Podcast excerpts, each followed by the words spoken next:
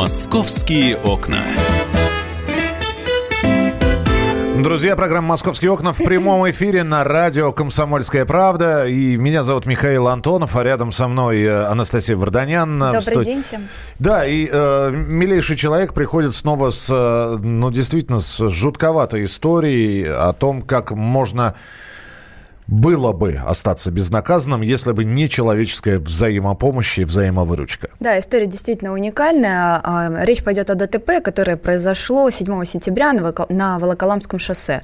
Водитель такси разворачивается через две сплошные линии и врезается в мотоциклиста Александра Соколова, 33-летний парень, который едет а, по своей полосе в противоположном совершенно направлении. Сильнейший удар в боковую сторону машины, влетает а, Саша, падает с мотоцикла, и э, мотоцикл полностью накрывает его э, собой. Шансов выжить ну, практически никаких. Э, автомобилисты останавливают скорую помощь, которая едет рядом. Еще пять минут он дышит, но, к сожалению, умирает на месте аварии. Ну и, естественно, вопрос к виновнику аварии. Еще какое-то время Файзулоев, Рахмали Абдилаевич находится на месте аварии, тут он понимает, что происходит, кто-то ему говорит о том, что ну, что-то натворил, и он просто-напросто убегает. А машину он арендовал посуточно? Машину арендовал посуточно, естественно, приезжают сотрудники ГИБДД, вызывают владельца машины, владелец машины звонит Рахмали, и Рахмали ему четко говорит, что в тюрьму не хочу, не ищите. И все. И все. А, э, парень, Александр погибший, он был а, членом мотоклуба «Взрывные». У него на куртке была нашивка, и кто-то из свидетелей ДТП, они просто связались э, с руководителем мотоклуба, который а, приезжает сразу же на место аварии. Вот мне удалось с ним пообщаться. Да, Может мы быть, да, давайте его послушаем. Да, Александр Шуршаков, президент мотоклуба «Взрывные». Александр, Алекс... добрый день. Здравствуйте. Да, добрый день. Александр, ну, с одной стороны, да, действительно, у мотоциклисты, особенно которые входят в клубы, в сообщества, у них э, действительно потрясающая взаимовыручка. Но э, перед тем, как э, вы расскажете о том, что вы объявили розыск, неужели сотрудники полиции не пытались этого водителя такси найти? Ну, естественно, они пытались, просто у нас такая система, что все выходные очень сложно работает, и для того, чтобы ориентировка разошлась по всем абсолютно городам и аэропортам и вокзалам, это нужно какое-то время, чтобы прошло. Угу. А, Поэтому... вы, а, вы, а вы сразу же начали э, поиск? Поэтому поиски э, я начал производить просто через буквально 2-3 часа после того, как все это произошло. И все эти дни я не спал и занимался этим вопросом, потому что я понимал, что если в ближайшие три дня мы не найдем его, то мы его потом вообще не найдем. А, а как вот, ну, у, опять же, у сотрудников правоохранительных органов есть все рычаги. Они, могут останавливать машины, они могут, я не знаю, спрашивать, досматривать, проверять документы. А, вы как действовали? Ну, мы для начала, я сделал э, ориентировки эти сам, и мы пробовали э, останавливать сами сотрудников и раздавать им эти ориентировки. Мы ездили, расклеивали по вокзалам, ездили, расклеивали по автобусным э, местам, вот где автобусы отъезжают по разным городам. Ездили в, в остановках автобусных, расклеивали. В другие города заезжали в ближайшие. И люди начали звонить и говорить, мы видели там, мы видели там, мы ездили в те места э, пытались там где-то все листовки по максимуму расклеить. Но кроме того, социальные сети работали, Александр, правильно я понимаю? Да, естественно, социальные сети делали репосты, э, известные блогеры, Э, делали актеры, э, пытались нам все всячески помочь, потому что это такая тема, которая уже давно наболела у всех э, таксисты. Это очень все сложно. Вот я, допустим, не могу посадить спокойно свою жену с ребенком в такси, потому что я не доверяю, не знаю, доедут ли они до дома или нет. Сейчас на данный момент, ну это мое личное мнение, что нужно таксистов как-то при приеме на работу проверять, чтобы они сдавали внутренний экзамен, чтобы стаж вождения был не менее пяти лет хотя бы. Потому что, насколько я понимаю, сейчас берут таксистов, э, просто вот пришел 18 лет и получил э, разрешение и поехал. Но это так невозможно, это же небезопасно. И если будут безопасно, люди начнут реально пользоваться такси. Сейчас пользуются такси просто ну, не знаю, на свой страх и риск. И э, все-таки он был задержан, э, водитель такси в аэропорту Домодедово. Это и, все... Именно по вашей ориентировке. По вашей да, ориентировке. Да, мне позвонили э, на этот номер, который был в ориентировке, и спросили, откуда у вас такая ориентировка. И я говорю, а почему вы мне звоните и спрашиваете, вы вообще кто? Мне говорят, мы из Домодедова. Я говорю, ну, из Домодедова что случилось? Они говорят, мы задержали. Э, можете нас связать э, с тем, кто занимается этим делом. И я их связал, э, вместе позвонил в УВД и обменял контактами их, и они сразу же начали действовать. Сотрудники тоже работали, просто сотрудники не могут такой большой охват моментально сделать. А так как э, мотоциклистов в Москве много, и я считаю, что это самые дружные ребята, которые, ну, в любой сфере нету такой сплоченности, как мотоциклисты. Если что-то случается, то все встают и помогают друг другу. Даже существует сайт такой в соцсетях, э, где, когда случается любое ДТП, пишутся об этом. И кто находится рядом, всегда подъезжает и помогает. Вы большие вот. молодцы, Спасибо, хорошо сработали. Да. Спасибо большое. Я напомню, что Александр Шуршаков, президент мотоклуба «Взрывные», был у нас а, в прямом эфире. И вот а, человеческая взаимопомощь помогла задержать а, виновного в этом ДТП. Миш, я вот пришла прям сюда с этой ориентировкой, да, вот а, так она выглядела. Более 800 штук они расклеили, плюс все это расходилось по социальным сетям. Что, действительно, что, что с ним сейчас? Дай, дай а, действительно, 9 числа в понедельник в Домодедово его задержали. И сам самое это ужасное, что при себе у Рахмали был чужой паспорт, и по этому чужому паспорту он пытался покинуть нашу страну, да. То есть, если бы не вот эта ориентировка, ну, никто бы даже не понял, что этот человек преступник. И сейчас а, он арестован, и ему помимо ответственности за а, совершен... ДТП, совершенное, да, с летальным исходом, оставление места ДТП, ему грозит уголовное наказание по очень тяжкой статье, это незаконное пересечение границы Российской Федерации. Ну, во-первых, он еще и э, скрылся с места происшествия, что, да, в является отягчающим обстоятельством является. самой аварии. Я предлагаю э, услышать сейчас адвоката, бывшего следователя Главного следственного управления МВД России по Москве Станислава Логойко. А у него мы спросили, э, вот такое подключение общественности, с одной стороны, совершено преступление. Да, у нас э, любое ДТП с человеческой гибелью интерпретируется судом как убийство человека по неосторожности. К сожалению.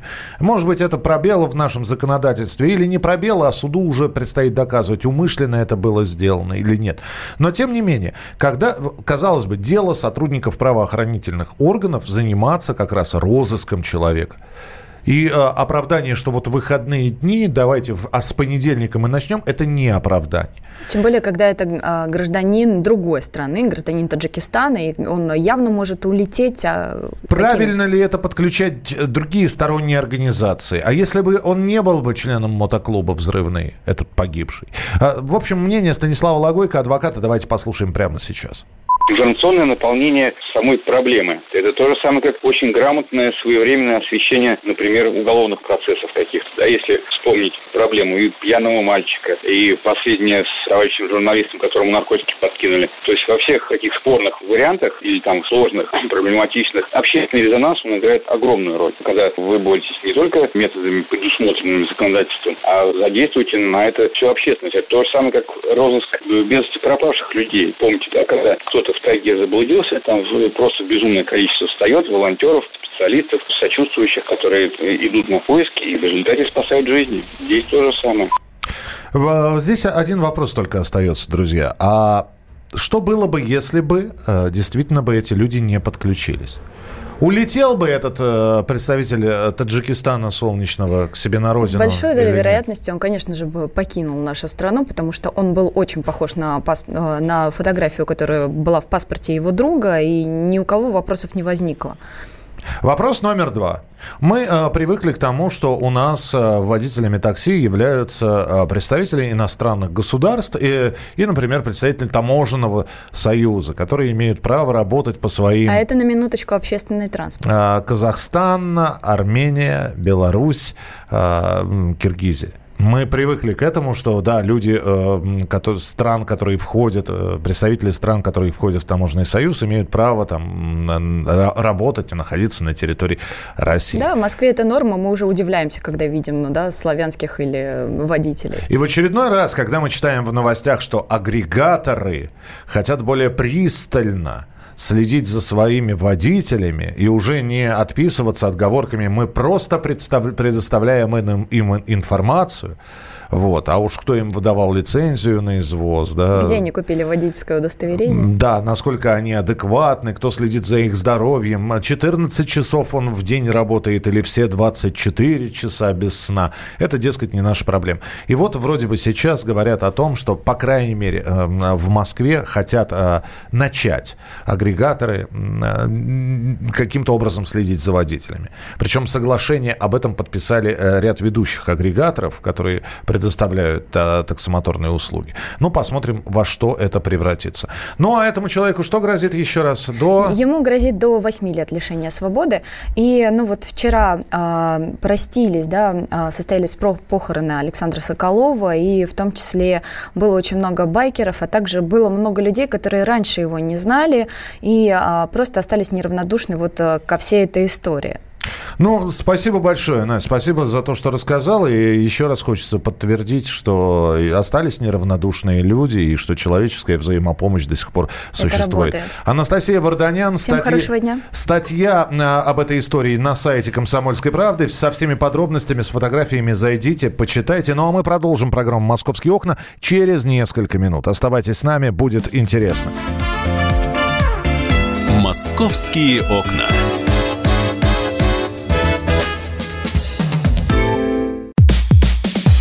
Мужчина и женщина. На каждый вопрос свое мнение. Говори, говори, что ты? Почему именно сейчас? Они в 14-м, когда начали Донецк и Луганск долбать так, что пух и перья летели. Так ты сейчас-то ему зачем этот вопрос задаешь? Я задаю вопрос. Тихо. Чш. Накал страстей на радио «Комсомольская правда». Семейный подряд Норкиных в поисках истины. По будням в 9 вечера. Просто о сложном в программе «Простыми словами». Да я не Америку открываю. Я, я не понимаю, когда пожалуйста. этот беспредел закончится. Не знаю.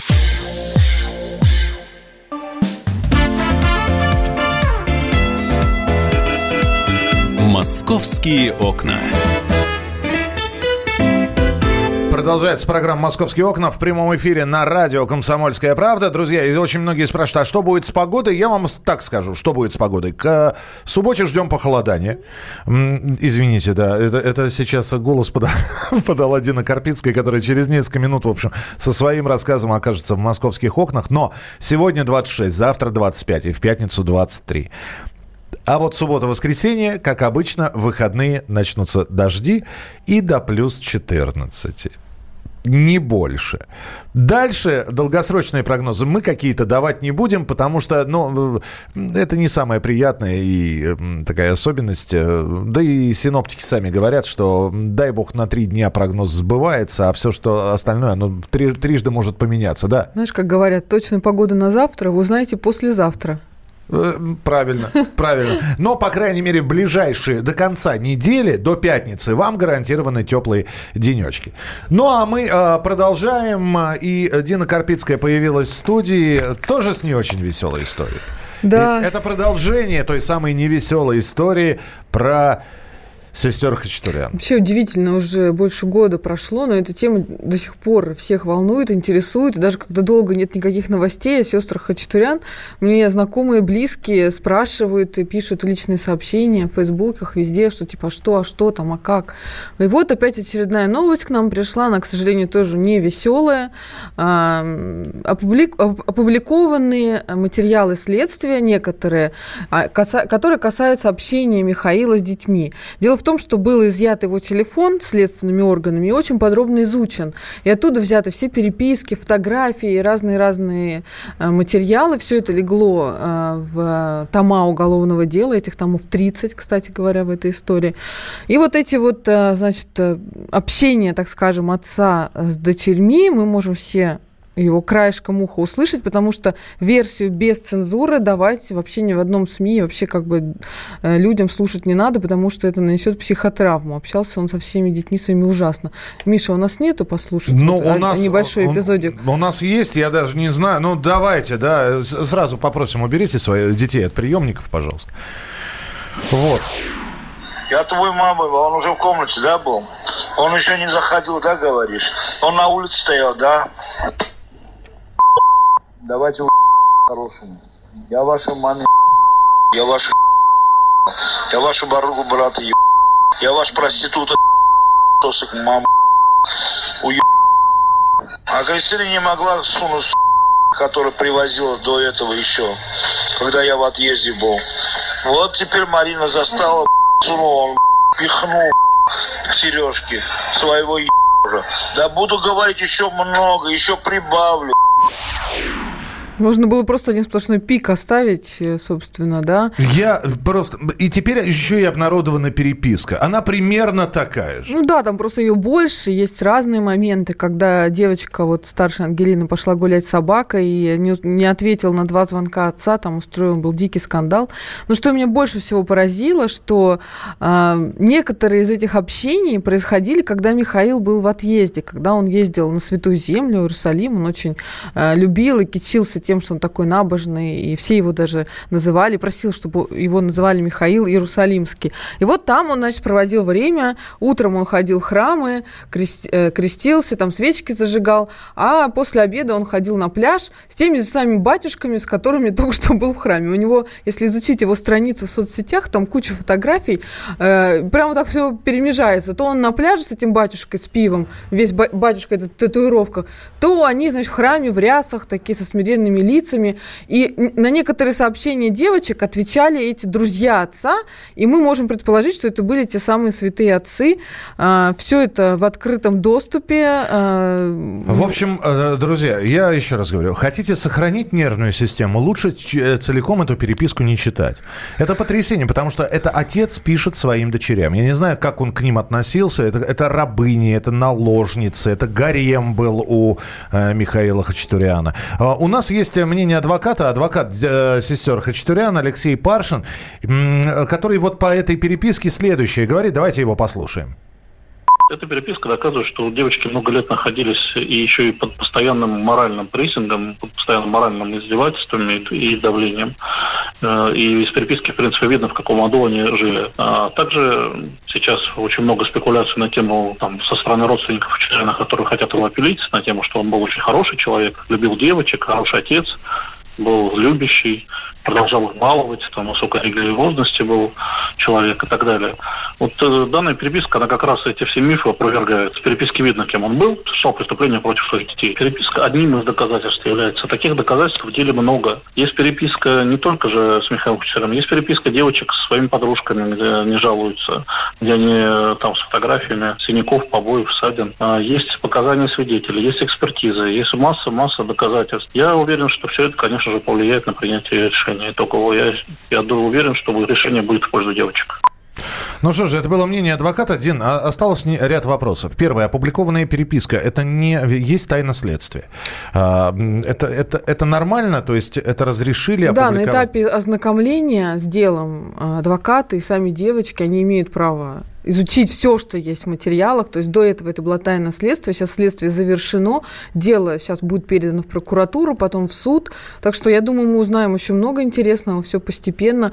Кое-какие моменты разглашать нельзя, там а, есть э, история, касающаяся несовершеннолетней дочери, поэтому э, что-то мы не узнаем. Но я вас уверяю, в ближайшее время будет много интересной информации, интересной э, в кавычках, она потому что грустная и неприятная. И когда мы ждем все-таки начала судебных заседаний? Начнем в октябре, по-моему, Ну, да? где-то в октябре, но это такие сроки, они все сдвигаются постоянно, потому что все зависит от того, как прокуратура быстро будет принимать решение. Но я, кстати говоря, напомню, что несмотря на все это, несмотря на всю эту переписку и того, что следователи знают гораздо больше, чем мы с вами, не было поменена статья девочкам с этой вот жес- ж- самой жесткой из нашего уголовного кодекса убийство группы лиц. Мужчинам за такое дают до пожизненного, бывает. Да, Да, им грозит Дев- до, до 15. Да, э, не поменяли им статью, вся надежда на суд, и, может быть, даже до суда присяжных дела дойдет. Дина не бросает эту тему, обязательно будем к ней возвращаться. Дин, спасибо тебе большое. Дина Карпицкая в программе «Московские окна». Э, слушайте, хочется о чем-нибудь хорошем поговорить. О чем-нибудь хорошем, потому что, ну вот, э, помимо происшествий, Москва живет еще и другими культурными. Э, подожди, подожди, у тебя уже выключен микрофон. Не кричи, тебя не слышно. Мы сейчас будем говорить про фестиваль под открытым небом «Русский Вудсток», который в субботу пройдет в Тульской области, несмотря на то, что вот это в Тульской области, мы говорим о том, что это московское событие, вот, потому что вывозятся музыканты из Москвы, из других городов. Э, радио «Комсомольская правда» информационный партнер мероприятия, а организатор этого мероприятия Игорь, Са- э, Игорь Сандлер с нами на прямой связи. Игорь, приветствую. Да, да, да, добрый день. Добрый. Ну что, все готово у вас или нет? Ну, как всегда, не как э, у студентов перед экзаменами всегда одного дня не хватает. Но на самом деле, да, на самом деле, конечно, просто хочется блеснуть очень круто и очень серьезно. Хотя планку мы взяли очень высокую, и подготовка идет полным ходом. Э, приезжает пять великих исполнителей э, и групп из Америки, из Дании, Германии, Голландии, Болгарии. В общем, тут мировой такой уровень фестиваля. 55 групп всего выступает на пяти сценах. Параллельно 12 часов будет идти а, супер рок-концерт. А, я напомню, на Вудстоке в 69 году шел дождь, кстати говоря, и вышедший на сцену Джо Кокер рыком своим разогнал тучи. У вас будут такие, Игорь, музыканты, которые, если что, смогут дождик прогнать? Вот мы таких Джо Гугеров пригласили как раз 50 человек, так что дождя не будет точно. Там так рыкнут, что мало не покажется. Небеса точно раскроются и свет солнца появится над фестивалем. А говорят, что собира... С... будут приглашены очевидцы, э, которые смотрели концерт 50-летней э, давности и были в Вудстоке. Это правда? Нет, это, это, это еще круче. Были не очевидцы, а приезжают люди, которые выступали на Вустуке. И приезжает э, Барри Мелтон, Джо Кукер и The Fish, которые там выступали. Это одни, одни из самых главных хедлайнеров фестиваля. Они с Джимми Хендриксом и со многими другими выступали. Приезжает Эллиот Кан, Шанана, легендарнейший музыкант, супер популярный в те года был. Э, и они дадут и концерт на сцене, и более того, они мастер-классы дадут и творческий вечер, где все желающие смогут с ними сфотографироваться, пообщаться и взять автографы. Приезжает масса очень крутых команд.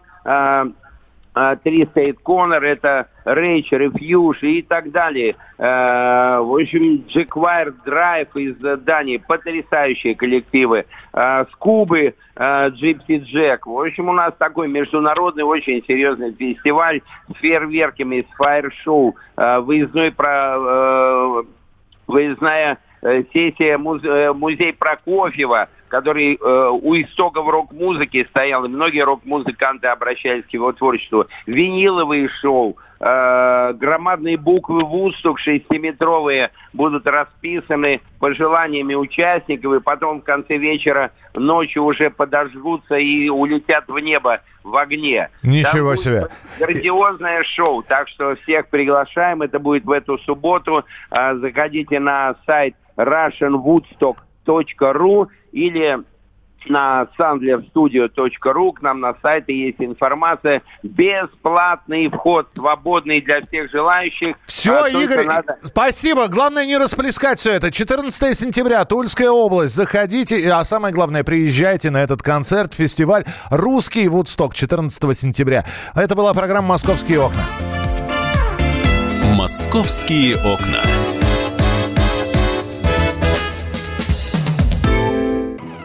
Мы вместе дожили до понедельника. Вовремя рассказали тебе о главном во вторник, среду и четверг. А теперь встречай пятницу! На радио «Комсомольская правда» новая программа. Каждую пятницу в 8.00 Сергей Мардан и Надана Фридриксон. Три часа самого острого эфира. Мардан и Надана. В программе «Опять пятница». Взболтай и можешь смешивать.